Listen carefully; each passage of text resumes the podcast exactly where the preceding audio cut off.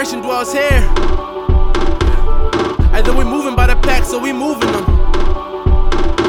And even if you don't, then you do, cause you cool with them. They be like, I only went to school with them.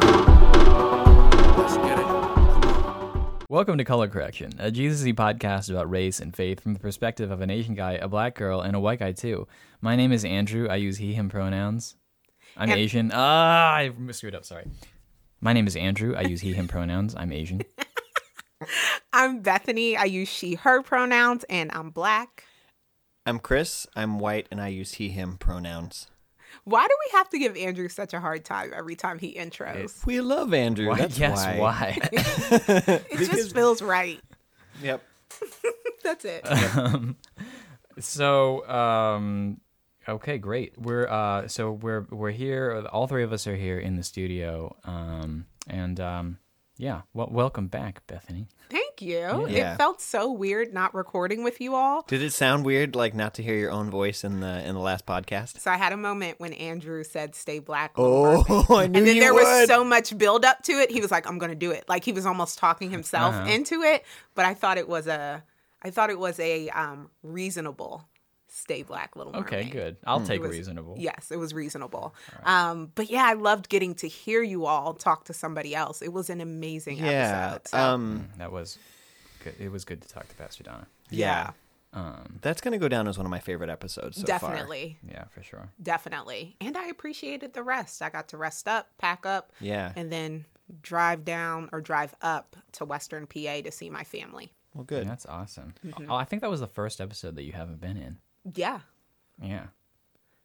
And I thought I was going to get replaced by Pastor Donna. She's great. you all's energy with her was great. Oh great. yeah, we were in It love. was amazing. Yeah. She's just fun to talk to. Mm-hmm. we had a really good time. Um, so speaking of previous episodes, we li- we do like to start off our podcast by talking about previous episodes. Um, because of time, I didn't get to explain why it was that I enjoyed "We Will Not Cancel Us," uh, the book by Adrienne Maree Brown. Basically, it's a book. It's a very short book written to movement people, basically about um, how cancellation can be a useful tool, but isn't necessarily the most redemptive or transformative justice tool in interpersonal conflict. Um, and the idea of applying these principles of restorative and transformative justice to our interpersonal relationships within the movement, I think, was really powerful. I really like that that book. This idea that like we're all fighting together for this thing, but sometimes when somebody screws up, we don't treat them the way we want the society to treat people who do things that are wrong. Yeah. Mm-hmm. We default to pun- punitive ways mm-hmm. of treating people within our movement who mess up. and then we cancel them and there's no path for redemption. Mm-hmm. And that's not a good way to be, basically. That we need to imagine different ways of even, even interacting with each other as we do this work. Absolutely. Yeah. Yeah, I like that. Seems like a very like I think that's what the church aims to do too. Like we we start from a place of like, yeah, we're we're messed up and we're trying to like we know what grace has been given to us. That's what we're trying to extend, and it's it's not easy. Yeah, it reminded me of that of the uh, the cancel culture episode, and I think like it's, I'm I've come around to your side after all this time. Oh, Basically, It only like- took a year. Yeah, I mean, I the better idea that like yeah, because in the in that episode, I even said like. I don't know anyone who's been canceled who didn't deserve it. you know, um, but yeah, I, I think I, I think I'm with you. Like, um, like we should practice grace, and we should imagine different ways of correcting people that aren't just punitive. So, And I think for people, for marginalized people who really like identify with or maybe latch on to cancel culture, I think latch on is the word that I want to use. I think it's a survival mechanism and it's something that we've been able to use as a survival mechanism to use in an advocacy sense over the last five years. So I mm-hmm. understand why it feels appealing, but yeah. I, I like her title. We will not cancel us because canceling us will not free us. right. And I think that's something we always have to come back to is Yeah. what will actually liberate all of us. Right. Uh, we'd like to hear what people are talking to us about in our Speak Up section. Well, this letter comes to us from a listener referencing something that we talked about in our Abolish Prisons episode. Um, they say, I love that question at the end of your recent episode How do you keep your eyes on the horizon? I think that's what you were wrestling with the whole time. What are we to do in this broken world that doesn't have any real solutions? I think our steps are always going to be shuffling and inadequate when we are working in the political realm. And, only, and the only way that we can keep doing that frustrating, incomplete work is to have our eyes on Jesus. The difference in the Zacchaeus story, for example, is Jesus himself. Yes, let us persist in, uh, I think this person was using text to speech or speech to text here. Let Because it definitely persist- says lettuce. Yes. Let us persist in technique, in technique, te- techniques and advocacy. But I'm with Bethany in her prayer, Lord Jesus, have mercy in our suffering. I'm reminded of Jesus' blessings and woes in Luke. Blessed are you when people don't understand you hmm. and malign you for your lack of common sense and refusal to live into the status quo imagination, because that's how they treated the prophets before you. And woe to you when everyone treats you right for your good sense, law and order, no other option solutions, because that's how they treated the false prophets before you. Yes, Lord, help us to keep looking up and beyond, because your future is inevitable. So, um, if you if you didn't guess that already, that letter came to us from from Pastor Ben. who was on the pastor's podcast. So I'm just gonna say his whole name, Pastor Ben White, pastor of uh, South the South Jersey congregation. That's right. Resist and restore is Um, the podcast. But um, you know what? I mean, I uh, I I I, I appreciate that. I, I think for us specifically, keeping our focus on Jesus is helpful for us in in believing and and maintain keeping the faith basically in the work that we do. Um, I, one of the things I enjoyed about having Pastor Donna here though was that she she was able to root some of that big ambitious vision in some very practical things that are happening in the city. Yeah. Um, yeah. So, how do we want to get into this? Um, people have been asking us to talk for a while about the uh, the idea of um, women and gender roles, specifically in a church context. And to be completely honest, I have kind of avoided this subject. I I feel like if you didn't know anything about Christianity and you just like if the only thing that you knew about the church was what you heard from this podcast, and I do know there are people that are there are unchurched people who don't believe in Jesus that listen to this podcast and enjoy it and tell me about it. So uh, so one of the things that I've avoided is this subject, which is the treatment of women in the church Yeah.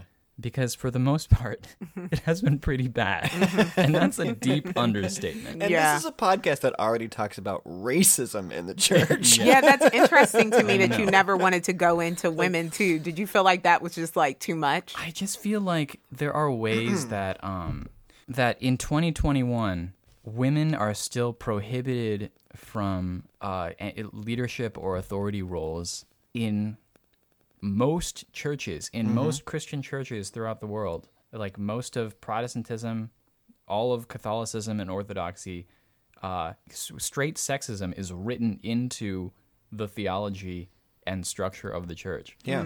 um, which is kind of deeply embarrassing. I think, you know, that's how, kind of how I feel. Yeah. it's like Right. we're here on a podcast talking about like LGBTQIA inclusion and like reparations, but also like the rest of the church is like, should women talk? Or wear pants. Yeah. um, like that's where most of the church is, which is really sad. I I don't know what else to say. Yeah. It's really sad. Uh, so I was interested in exploring that, I guess, because all of us grew up kind of in the church in different kind of ways. Very Um, much so. Yeah, I grew up hardcore in the Yeah. church. Yeah, Hardcore in the church. me too. And for us, this experience of women being subordinated, be, of women being limited to certain roles, or people being uncomfortable with women in leadership roles, we enc- we've encountered this in different ways, explicitly and implicitly. Yeah. I mean, I guess for me, for instance, like I grew up pretty Pentecostal or charismatic adjacent um, as an evangelical. And I grew up in a house church. So for me, even though I saw gender roles play out in my parents' relationship, my dad really emphasized the fact that he was like the head of the house, for instance. Like I did also see women preaching, prophesying, praying, um, in like leadership pastoral roles. And then when I went to in high school, I went I started going to a PC USA church with the head pastor, who's still one of my favorite people, Pastor Sue Yoder, um, was the lead pastor. Um, so I didn't know until like college that that was abnormal. That's a that's, that's an interesting tension, like because like I would think that the the strict men are leaders of the household would bleed into the the roles that you could have inside a church as a woman. So it's really interesting to hear me like hear you talk about women who like are submissive in their homes but are leaders in their church. I'm pretty sure there was probably some behind the scenes stuff going on that I wasn't completely aware of, like like the head pastor was always a man or like women were preaching with the permission of their husbands or something like mm. that. Okay. Like there was Yeah. there were ways that they could Yeah. maintain patriarchy while allowing very gifted people Yeah. to exhibit or inhabit their gifts. I don't know. How about you, Beth? What was your experience? Yeah, it's interesting. I was completely unaware of the idea that women weren't meant to lead until like after college, actually, because I've only had women pastors growing up. Um, so the first church that I can remember um, was a church in Philly, and it was pastored by a woman. And most of the leadership team was women. Like my dad was maybe one of three men leaders at the church, male leaders at the church. Um, and then when we moved to Delaware, it was the same thing. It was a pastor and wife combo. And then at Circle of Hope, Rachel Sensenig is my pastor. Um, so I've only had women pastors. My experience has been that women are pastors. So it's always hard for me to wrap my mind around mm-hmm. people who are wrestling with whether or not women can lead mm-hmm. because that's all I've seen. Yeah. Yeah. In fact, I almost like, you know how most people, when they think of a teacher, they think of a woman. If they think of a criminal, they think of a black person. If you use the language pastor, I picture a woman every time. Oh, that's far I out. never picture a man. Yeah. That's interesting. If you said bishop, I would probably picture a man. yeah. but pastor, no. I always picture a woman, yeah. which we don't even need to dive into that, all Yeah. those layers. Right. Um, I was just like, I I was thinking back to like my seminal church experiences and like where women show up in those, um, in those pictures, and it's always in Sunday school. Mm-hmm. Um, like all my all my teachers were were women, um, and all the pastors and preachers were men. Um, I'm really kind of hard pressed to think of any other places of leadership. There is one exception. I'm thinking of one woman in our church who who who had two kids, wasn't married. Um, I don't know what this what, like what her status was, but like she she did inhabit this kind of unique place, at least in memory, where like she held some like leadership roles, um, and kind of like was outside of that that typical pipeline. That's pipeline. interesting. She, but she wasn't married. She wasn't married, uh-huh. hmm. and now I, th- as I think about it right now, I'm thinking That's about. probably what gave her the flexibility to inhabit that role. I don't know what she wanted, but like hmm. it seems like maybe one of the things that made it difficult for her to get married is the fact that she was as independent as she was, mm-hmm. hmm. and why would she let that go? Mm-hmm, mm-hmm. so she inhabited that role for as long as I can remember. So you, I mean, it sounds like you're describing the church culture that a lot of people grew up with, where women are allowed to like, Yeah. maybe they're allowed to sing, maybe they're allowed to take care of Sunday school. And and to your point, uh-huh. like their domestic role is very defined mm-hmm. by by caretaking and mm-hmm. by by being in the home. My my mom was she the word she used when we had this conversation was bullied by other women in the church because she had a job. Oh, wow. And not only because she had a job, but because she sought out education. Yeah.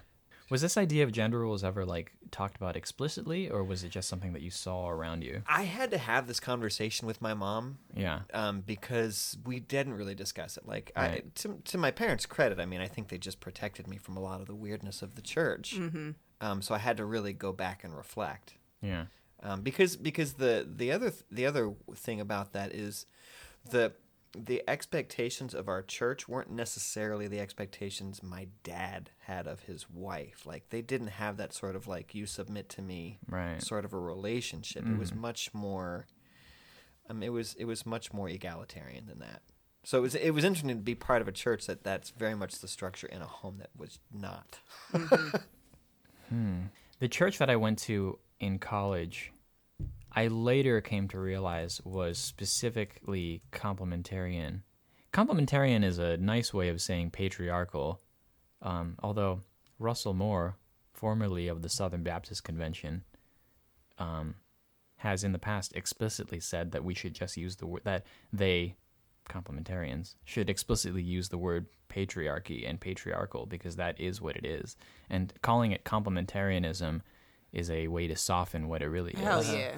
Yeah. You know, they just play roles that complement each other. Right. Like now it's patriarchy. yeah Right. Um, uh, but again, like I went to a church that was I later realized was explicitly complementarianism. The idea that men and women uh, are limited to different roles, which f- practically plays out in men being leaders and women being invisible. Yeah. Um, but the thing about that mm. church is that I didn't realize this. First of all, I wasn't primed to realize it because I didn't know it was a thing. Mm-hmm. And then later on, when I did start to realize it, it was never explicitly talked about. It was just kind of like, it was really subtle the ways that this theology was enforced. Absolutely. Like, men were offered the opportunity to lead things more often, or women weren't offered it at all, and they mm-hmm. didn't even know that was an option. Mm-hmm. You kind of accepted it as normal, and you didn't question it. Right. It's not not ever like women explicitly explicitly being told like this you you can't do this, but also not being invited. To. Right. And also like other more insidious things, just like if you never see a woman up there and you're a woman, Yeah. you never you just like it, it, You internalize you that. internalize it. You might not even question why that is a thing. Yeah. I have a friend that says that if you're able to see, identify, and name an oppressive system, that system is failing, right? Mm. And that's how like we end up with the oppressive structures that we have mm-hmm. is because they're so sinister and so covert covert that we don't see it, but we certainly take in the message. Yeah. Mm-hmm. yeah, Yeah. absolutely. For sure. I guess we could talk we could go into more about why um why churches are like this, but I if episodes where we just like talk about the history of a thing are like my least favorite episodes. So I guess I'll I just finished a book called um, The Making of Biblical Womanhood by Beth Allison Barr. It basically just came out a month ago. It's very good, but it basically lays all this out. Basically what she argues is that um, this idea of um, this the cult of domesticity, like women being required to inhabit certain roles uh, as prescribed by complementarian theology, um, is not ancient. It's it comes out of, um, well, it comes out of first of all, patriarchy has always existed in various forms throughout human history, but this specific incarnation of patriarchy as complementarianism comes out of I don't know how much of this I, I, I already feel myself dropping into the rabbit hole of of facts and boring stuff. Stay with us for just a moment while we get through this part, everybody. What do I want to say about this? I actually think it's interesting when podcasts give me the his- gives Really? me the history of Yeah. things because because we exist because of the history Yeah. of things and we we're where we're at right now because of the history of things Without So it- necessarily knowing. without knowing Yeah. it. So mm-hmm. actually, that's my favorite Yeah. part of random Okay. podcasts. Yeah, give it to us. All right, I'll tr- I'll do my best here. But I was a history major, so um, okay, so back in back in Jesus times, back in the Roman times, okay. Uh, men were very explicitly the head of the household. Um, so the early Christian church was actually deeply subversive. For instance, when Paul tells husbands and wives to submit to one another, or um, the fact that it is indisputable as historical fact that women were church leaders, were uh, deacons, were were prophets, and were apostles. Paul identifies a female apostle named Junia, uh, and that and the name Junia, a female name, was translated as Junia f- for all of Christian history up until the 20th century, when certain men started saying what women can't be apostles. We need to translate this differently, and they started translating it as Junias. Wow. Um, but in any case, in the Middle Ages, patriarchy still existed, but the idea was that um, women were kind of like lesser men, men that hadn't quite made it. you know, this is like a Greek, uh, like an Aristotelian idea or something. Like women are deformed men. Okay. So the path to holiness for women was to was to kind of be like a man. So that's why you have so many saints in the Middle Ages because there was this way for women to like be be in these powerful positions by like being by by being virgins by like there are a lot of medieval saints and a lot of great me- medieval women who are leaders in the church like um, All I can think of is like and dying a horrible death. yeah. Well, yeah, I mean a lot of martyrs too, but Yeah. the fact is like there are a lot of like in the Middle Ages there's like a lot of there's a lot of women running around in ways that you wouldn't necessarily expect and they're running around doing a lot of stuff like like being killed for Yeah. instance. Yeah. Like well, like like leading armies in the case of um, well, Joan of yeah, Arc. Joan of Arc. Right.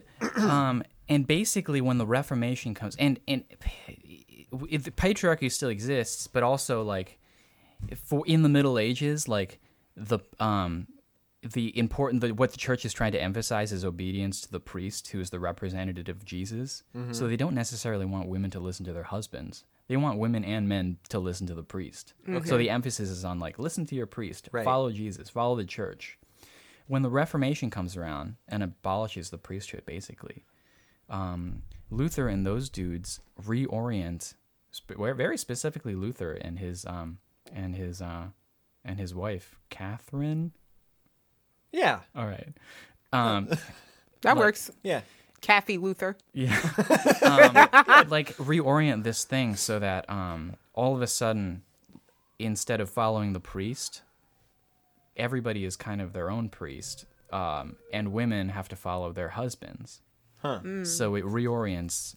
So the Christian household re- reorients in that way, and all of a sudden, instead of like virginity being the path to God, motherhood and wifedom is the path to God, and obedience to your husband. Then, in the 18th century, the idea of the biological idea of women changes. Instead of women being like deformed men, there's becomes this idea that women are the weaker sex. They're like completely different than men. Men are from Mars, women are from Venus. It's this idea that like men are strong adventurers and women are angels of the home. like it, it's that idea Yeah. and that idea um oh there are all these other weird biological ideas happening in the 18th century um but that becomes enshrined in philosophical thought and in theological thought mm-hmm. so people are like okay if men and women are completely like distinct creatures basically who are good at different things how can we theologize that Yeah. and that eventually becomes modern day complementarianism like this idea that men and women both reflect the image of God, but women are supposed to be submissive and serve and follow, and men are supposed to be the authorities and lead. Um, and so you can see this idea morph. Yeah. This is just me summarizing No, a this book. is great. It's like shout out to patriarchy also for being so malleable. Yeah, precisely. Well, I think any system of oppression is malleable in order to survive. right. Right. You know, so when stuff stop stops working, Yeah, we'll just something else starts. Yeah. I mean, Allison Barr even quotes Jemar Tisby in this book, where she says like, where she she quotes what he says about how racism like mutates. Mm-hmm. You know, similarly, like Yeah. patriarchy mutates uh, in different expressions at different times, but it it continues to exist. Mm-hmm. So, wow, I just Yeah. summarized. I definitely took some notes. Okay, I was like in a college oh, class. Oh, okay, I'm nice. just gonna have to edit myself giving a history lecture. No, I think it's important. Yeah, it is. I, I help. I It think it'll help us. I hope a you leave the ice cream foundation. truck in the background too. yeah, that's gonna be now. I can't. I really can't edit my. The, I can't edit anything out because people would be able to tell what, because the song is gonna skip. so it's gonna be there the whole time. You know, I, when you were talking, it made me think about. Um, I, I was thinking a lot about roles and the prescriptive nature of roles in, in church, and like how like, like how domesticity has all these um, things inside of that. Right? There's there's like cooking and cleaning and taking care of children, and maybe maybe sewing and and doing some like other craft things. All that kind of like revolve around family and the home. Right? Um, and so like as I was talking to my mom, I remember her doing those kinds of things. And I'd like I, in my mind, I was curious if like those were things she felt resentful of because I know these other things about how independent she is. Hmm. But if you're a woman like my mom who actually enjoyed all those things and was independent, like you're a different kind of pigeonholed. Like you're doing what you're supposed to be doing, but not for the reasons you're supposed to be doing. Mm-hmm. like hmm. just and, and and also like just because you enjoy those things doesn't necessarily make make that the model for all women. Mm-hmm. I guess is where I was trying to go with that. Yeah. Uh, yeah, for sure. I think um I'd hate to say that because you actually enjoy those things, like you're you're either like brainwashed or um or that that's that's just because that's how it's supposed to be.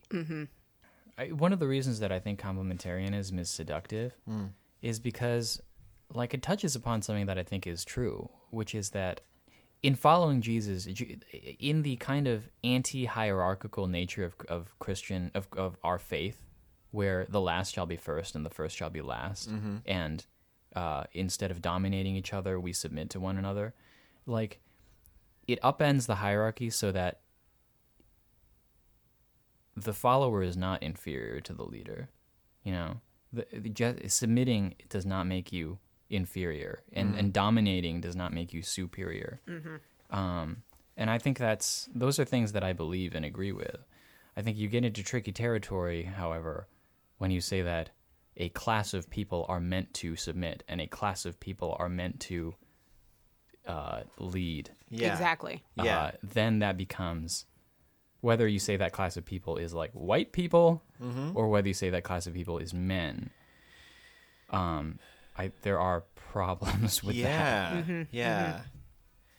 Um and you have to do some amount of mental gymnastics every time you encounter a woman who is successful in her field, is educated, um, is um, probably probably if they were a man would be revered um, is all those things and like is sidelined in the church the way that she's not sidelined mm-hmm. in the professional sphere. Mm-hmm. Like you have to you have to be doing some kind of twisted calculus in your christian brain to make that work. Mm-hmm. Yeah, I agree with you. I mean, Beth, you've been pretty quiet. What do you? How do you? Yeah. I- yeah, how do you it's feel weird. For some reason, I'm feeling like I can't. Like every time I have a thought, then you guys start talking about oh no something else, and the I'm like, oh patriarchy Yeah, this is the worst episode for me. For me, just to mansplain uh, Feminism, feminism to Chris. to Chris, while Beth sits quietly in the corner. I was trying to figure out how to say, guys, I don't feel like you're making much space for me. I'm sorry. You see, this is this is patriarchy in it. I mean, you guys were looking at each other and shit. I was like, oh. bad I'm going for one week, guys, and you forget about me over here. Um, it's interesting to me how I said this earlier. Oppressive systems are always trying to survive, like fucking lantern flies or some mm-hmm. shit. That's why they jump like that. Right. Um, anyways, so it's always interesting to me when institutions latch on mm-hmm. to helping systems survive, mm-hmm. and I wonder what the church gains from holding on to this oppressive system towards women. that's a great question. You know what I mean? Like, Yeah. what what do we actually benefit from treating women subordinately? Yeah. I mean, that's a good question. I and I think that the answer to that question is what the ch- what does the church always gain from reinforcing the status quo? Right. Because patriarchy has always been the status. Quo. Patriarchy has always existed and continues to exist now. And I guess the don't- question for us as being part of the church is what does what has the church gained by holding up by upholding the status quo? Right. And I wonder if it's some political power, right? That like Mm-hmm. men have always been presidents, men have always been in charge of political things. So subscribing to these patriarchal systems does it make us feel like we have a, a stronger hold in Mm-hmm. the political system. But that's shifting now. And I think we're also s- seeing this shift where people aren't Christians anymore. Right.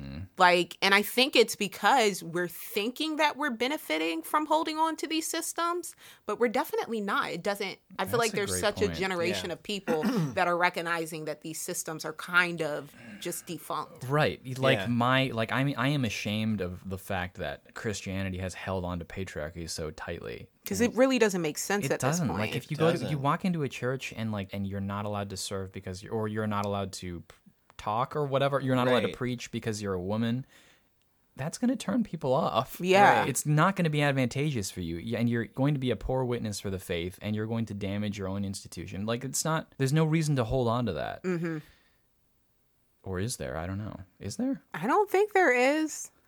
I don't know what It's there e- could easy be. for us to say us like progressives in the backs in this back Right. room in the recording studio of our progressive church.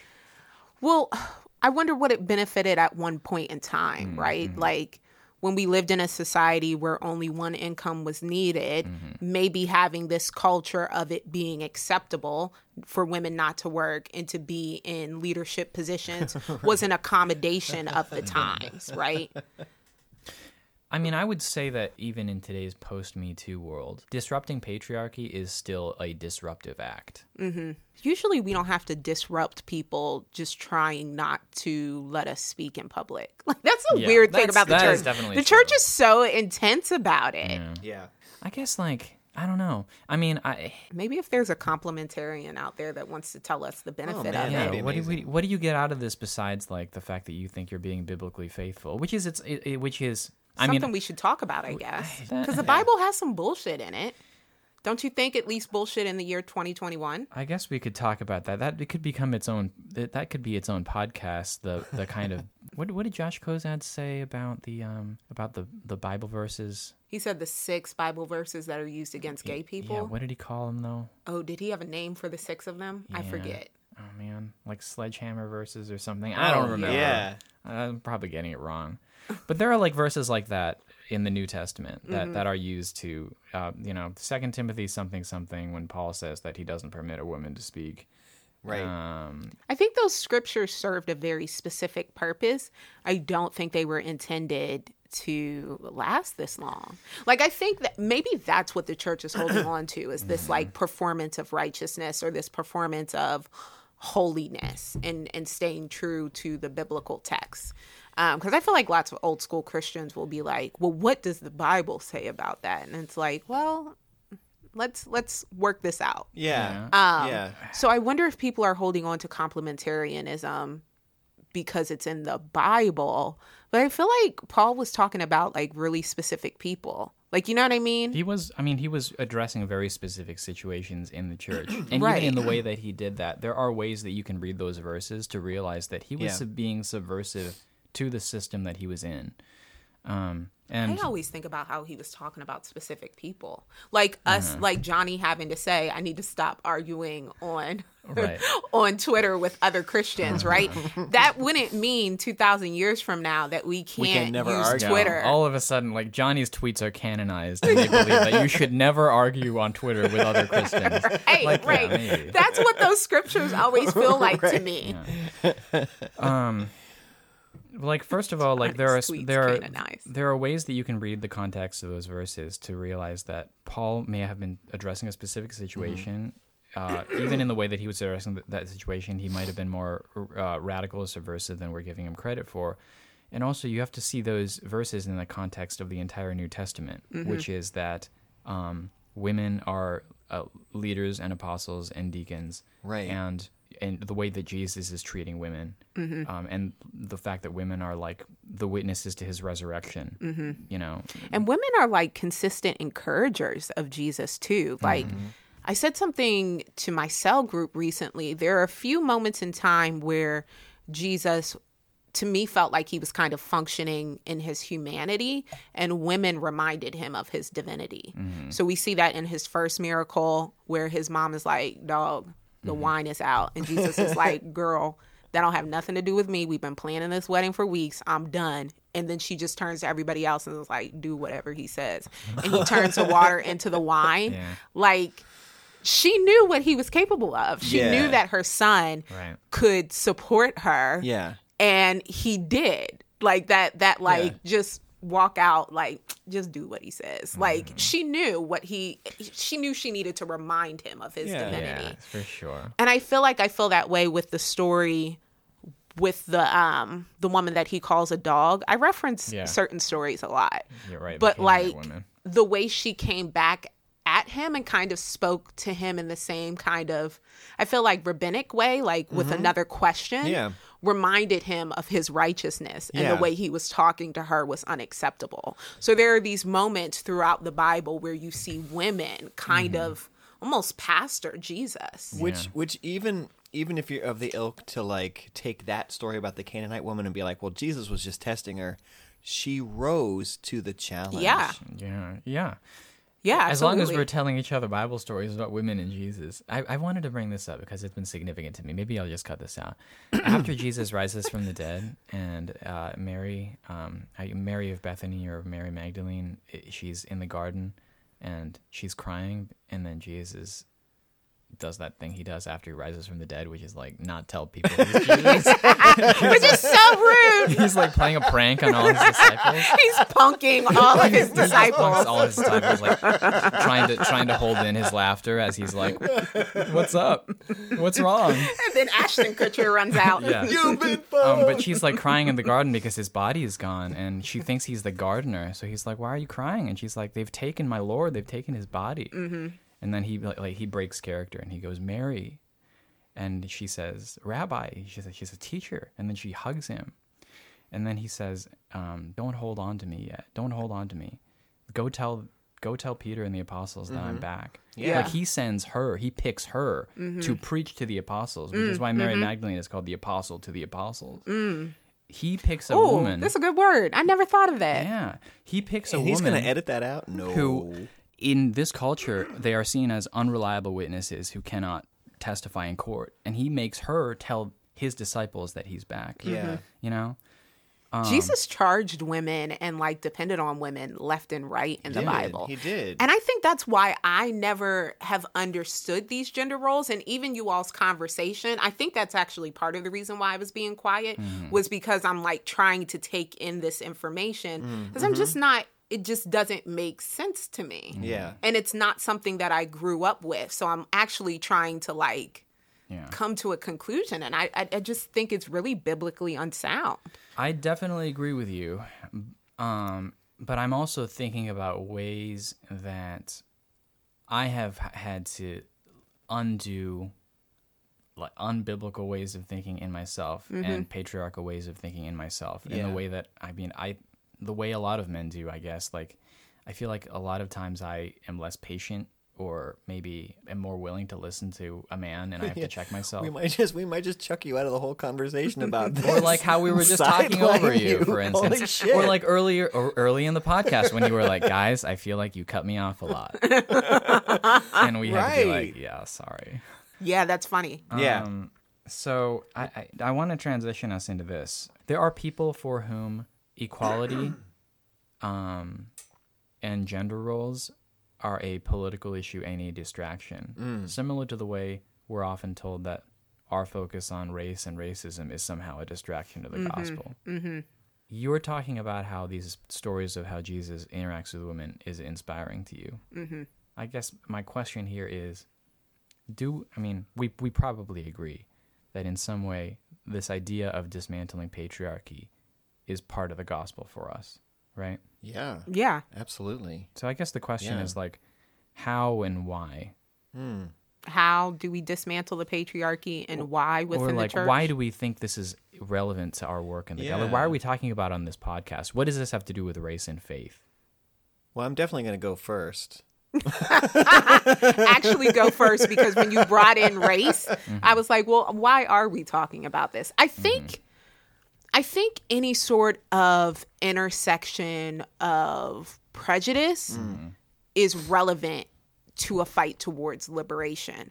So I think gender dynamics and racial racial dynamics that are harmful are inseparable from each other mm. because both of those support the system of white supremacy. Mm-hmm. Like to be an ideal white in this country, to be the main person that has power is to be a Christian, to be straight, to be male, and to be um white. You know what I mm-hmm. mean? So everybody who is not all four of those things is fighting for that same access and that fa- same humanity and that same liberation. Mm-hmm. So I guess I say all that to say this conversation about gender roles is important if we're working towards the liberation that Jesus is calling us to. If one of us isn't liberated, then none of us are. Mm-hmm. Yeah, that's really true of the church. Like looking at these early leaders, these women who like we owe the proliferation of the church to, and we're still limiting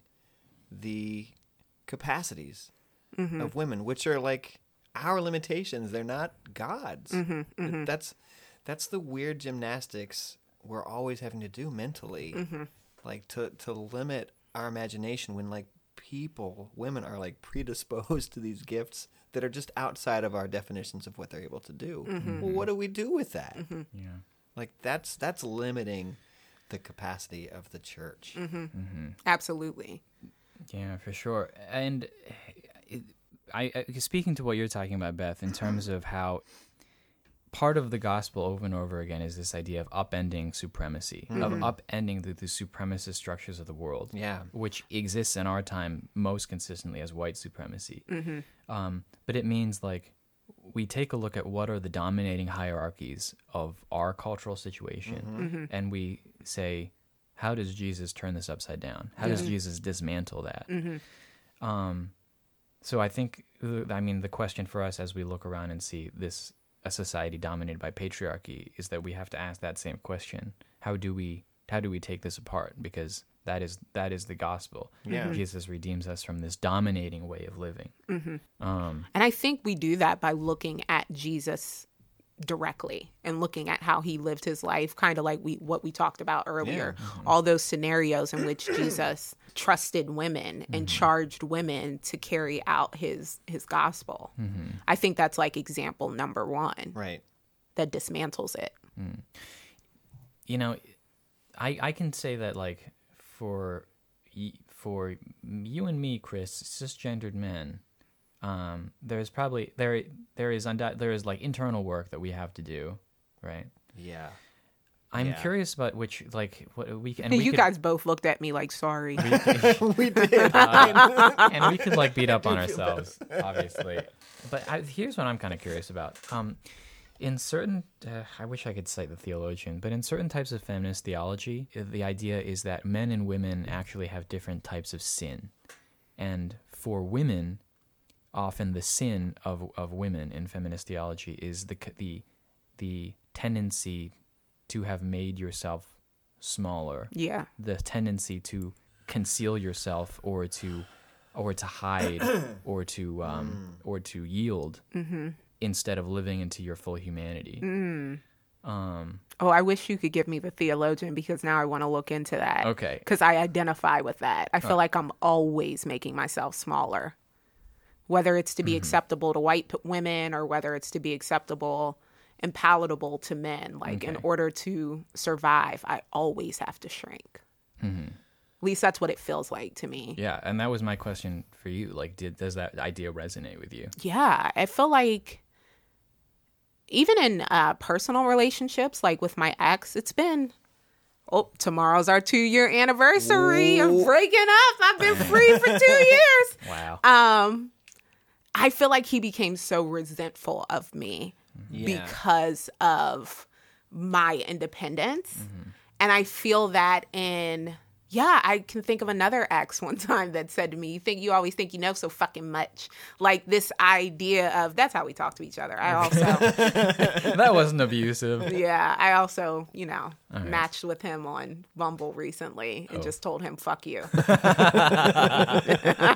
I had to put so much effort into it because we matched, but I didn't see it in 24 hours. Oh, so then I had to pay seven. I paid seven ninety nine Wow. for a one week subscription just so I could rematch with him and message him, fuck you. So Oh my gosh.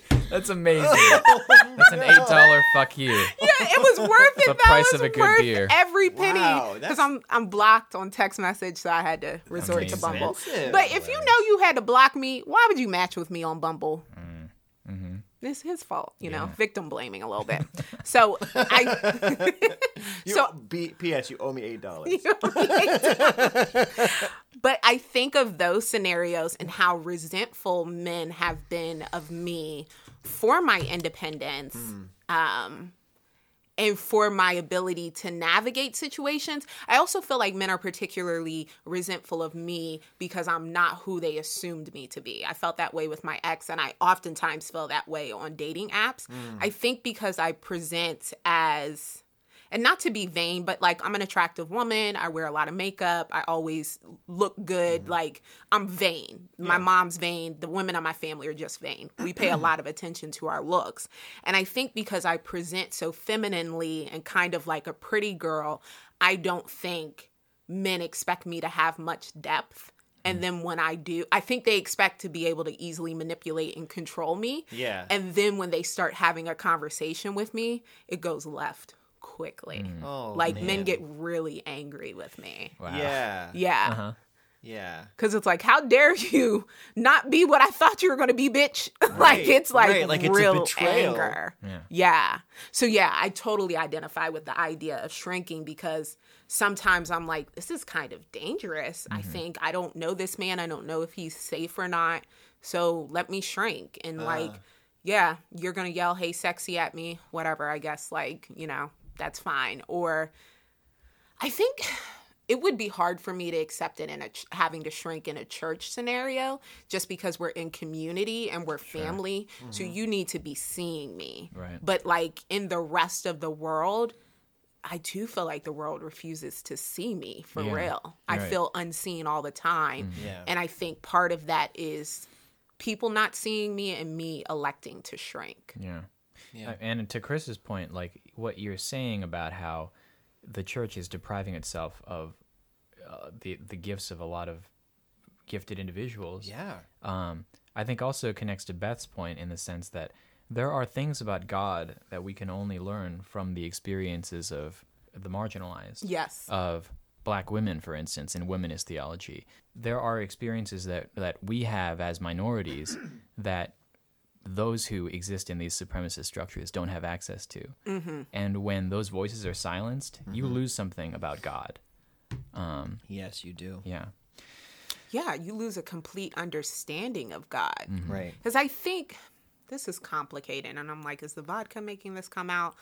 but I kind of almost think of God as being malleable, like shifting to almost like shifting in a way to nourish us and to supply us with our needs. Absolutely. So there are different ways that you like. Sometimes I pray to God and I kind of picture my dad, and sometimes, uh, sometimes I pray to like a more feminine God, like a Shekinah uh, spirit that is more nurturing and like caring to me, and I am almost imagine myself in like God's bosom. Yeah. So I kind of think of God that way, and if I only had the framework of a God that would never be a woman because women are subordinate. Right.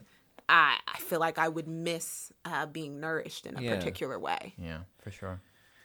Beth, Um, Beth kind of just summed up like every fight I think I have with my wife.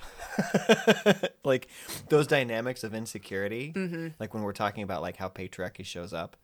My goodness, like It defines us. a lot of a lot of what I feel so passionate about in in moments of fury with Janine, a fury that she never expresses to me at the same level that I do with her, which is mm-hmm. like another expression of like patriarchy and, yeah. and masculinity. Like I get so upset, mm-hmm. and then I like like in contrast to the actual offense or like interpreted offense, you know that that's that's a whole thing, and I th- and I think that, that yeah, that's kind of where I want to leave it. It's like I get so much angrier than her, and I think that's one of the mm-hmm. ways mm. Where it's really palpable for me. And that's one of the ways that men are allowed to show emotion, right? Yeah. So that's probably the only thing you are socialized to access. anger. Yeah. Yeah. Yeah. For Whereas, like, maybe your feelings are hurt. Like, damn, it feels like Right. you don't see me and my feelings are hurt. And- it shows up as and what anger. comes up mm-hmm. right at the top is Yep. just Yeah. fury. Yep. But yeah, so it's not just about. So in terms of when we're talking about dismantling patriarchy, like for us, it is a, dismantling patriarchy means dismantling these toxic ways of being taught of what we're what we are and are not allowed to express ourselves, Yes. the roles we are and are not allowed to play. Yes. Um, yeah. So I, I totally connect to what you're saying. Mm-hmm. Maybe it looks like tapping into your feminine. You know what I mean? Like in Mm-hmm. Order to be met by God both as like a feminine being, the possibility of, of them being a feminine being or being a masculine being, or sometimes I try to use they them pronouns for God and mm-hmm. just have them be non-binary but like for us to really fully be mm. met by god maybe it looks like us being a little malleable as well For sure. Yeah. Yeah, and, and to your point, like as you were saying that, I was thinking about like the work our church has done to shift gendered language about God. So if it's if it's not neutral, like it's just as often we're talking about God as a woman She, than as yep. a than as a man, and I struggle to like say she when talking about God. That's still like a really hard thing for me to like say even though like I embrace the idea. There's even just like hmm. there's there's a little bit of like an edge to that for me. i think there is for me too Yeah. Yeah. I'm mm. saying all of this like I don't get it, but actually I do actually really struggle. I'll say they them before I'll say she her. That's, interesting. really interesting. I need to mm. examine that. Yeah. I feel like we're all having moments where Yeah. we're like, "Oh shit, we still have work to do." And and like I hope I mean that's that's what I hope we're bringing to people like yeah, let's keep working this out. Yeah. And what do I benefit from that? What Right. what do I get out of Yeah. thinking of God that way that they could never be a she? Right. Even though like God's gone to great lengths to make most of the people in the world women. Yeah. Yeah. Um. Okay. Are we okay leaving it there? Yeah. I think so. it's pretty good. Great. So the last thing we like to do is talk about whatever we're into this week. Uh, Beth, do you want to kick us off? Sure. So on my drive to Connellsville, Pennsylvania, two weeks ago, I can't. Time flies.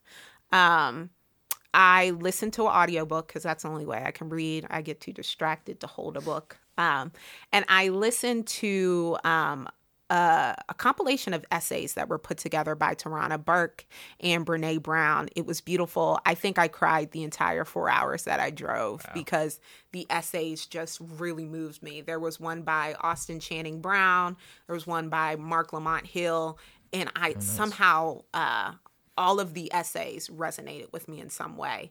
Um, so the book is called You Are Your Best Thing Vulnerability, Shame, Resilience, and the Black Experience. It's beautiful, it's wonderful, and it's, it inspired me to write the essay that I wrote. Um, and I highly suggest it to everybody. Awesome. Yeah, I um I guess the thing I'm really into is One Book, One Philadelphia, which is um this really cool thing that the Free Library of Philadelphia does where it chooses an author and a book every year. Um and makes lots and lots of copies of them available to the public. So like the whole city can be reading the same book. Oh, that's cool. I actually don't take part in it most years, but I am I'm reading the tradition by Jericho Brown this year, which is the which is the book.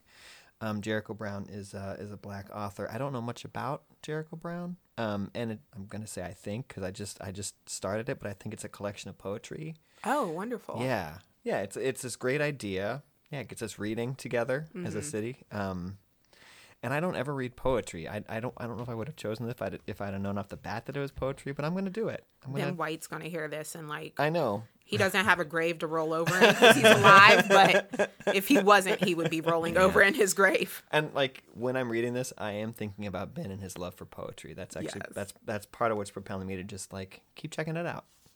Awesome. Um, I am into um, uh, I'm into two things. I'm into um a podcast from WNYC called The Experiment, specifically two episodes about evangelicalism. The second part of it, they interview the rapper Lecrae, and where he talks about his faith crisis and his um, distancing from evangelicalism after evangelicalism went hard for Donald Trump, and how like the the series is generally about like the history of evangelicalism and its relationship to the Republican Party, but like Lecrae gives a really good interview about how like this crisis of faith that he went through and this these decisions that he made to distance himself from that expression of Christianity and how he like lost tons of like followers um, and how he dealt with that and how he almost lost his faith. Uh, so I was really into that series of podcasts. The other thing I'm into is um, Beth's blog post. Yes. A Beth's blog post from her from her blog on runawayadultblog.wordpress.com called "The Earth Honors the Black Woman," which was just a beautiful um, essay about gar- about your experience gardening during COVID time and the your at like the the connection of the earth to the to black women specifically. I really liked it. I want to read this passage. The earth, just like the black woman, cannot be contained. It persists, it lives, it seeks freedom, demands it, and even takes it. She returns like a perennial to take up space. She breaks through barriers and cracks in the ground to taste the sweetness of the sun. She is a vine that spreads her legacy. That was incredible. Oh, I was in my bag when I wrote that, y'all. That was really good. yes. I was like, James Baldwin would be so proud. I was into that. I really liked that. It was really it was very beautifully written. Thank you. I feel very proud of that essay. For Um, everyone some should go read it. It's very good. Um, so uh, special thanks to Jared Selby who does our theme song. Also to uh, Luke Bartolomeo, our website manager, and Tess Patino, our social media goddess. Um, Joe Mahoney is our audio engineer. And I will not be replaced. So I'm saying it this week. But um, if you're interested in talking to us about how you're navigating race and faith, hit us on colorcorrectionpodcast.com. Let us know what you're thinking and how you're feeling and how you're navigating Jesus following and anti racism. And with that being said, Andrew Yang, Okay. stay black, Little Mermaid.